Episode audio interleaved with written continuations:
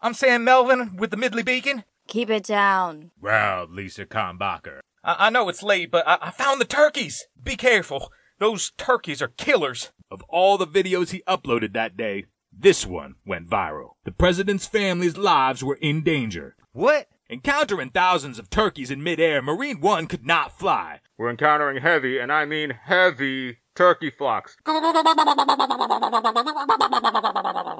them! Kill them all! Do you have any insurance? You realize they have no head or guts, right? Man, I could use a timeout.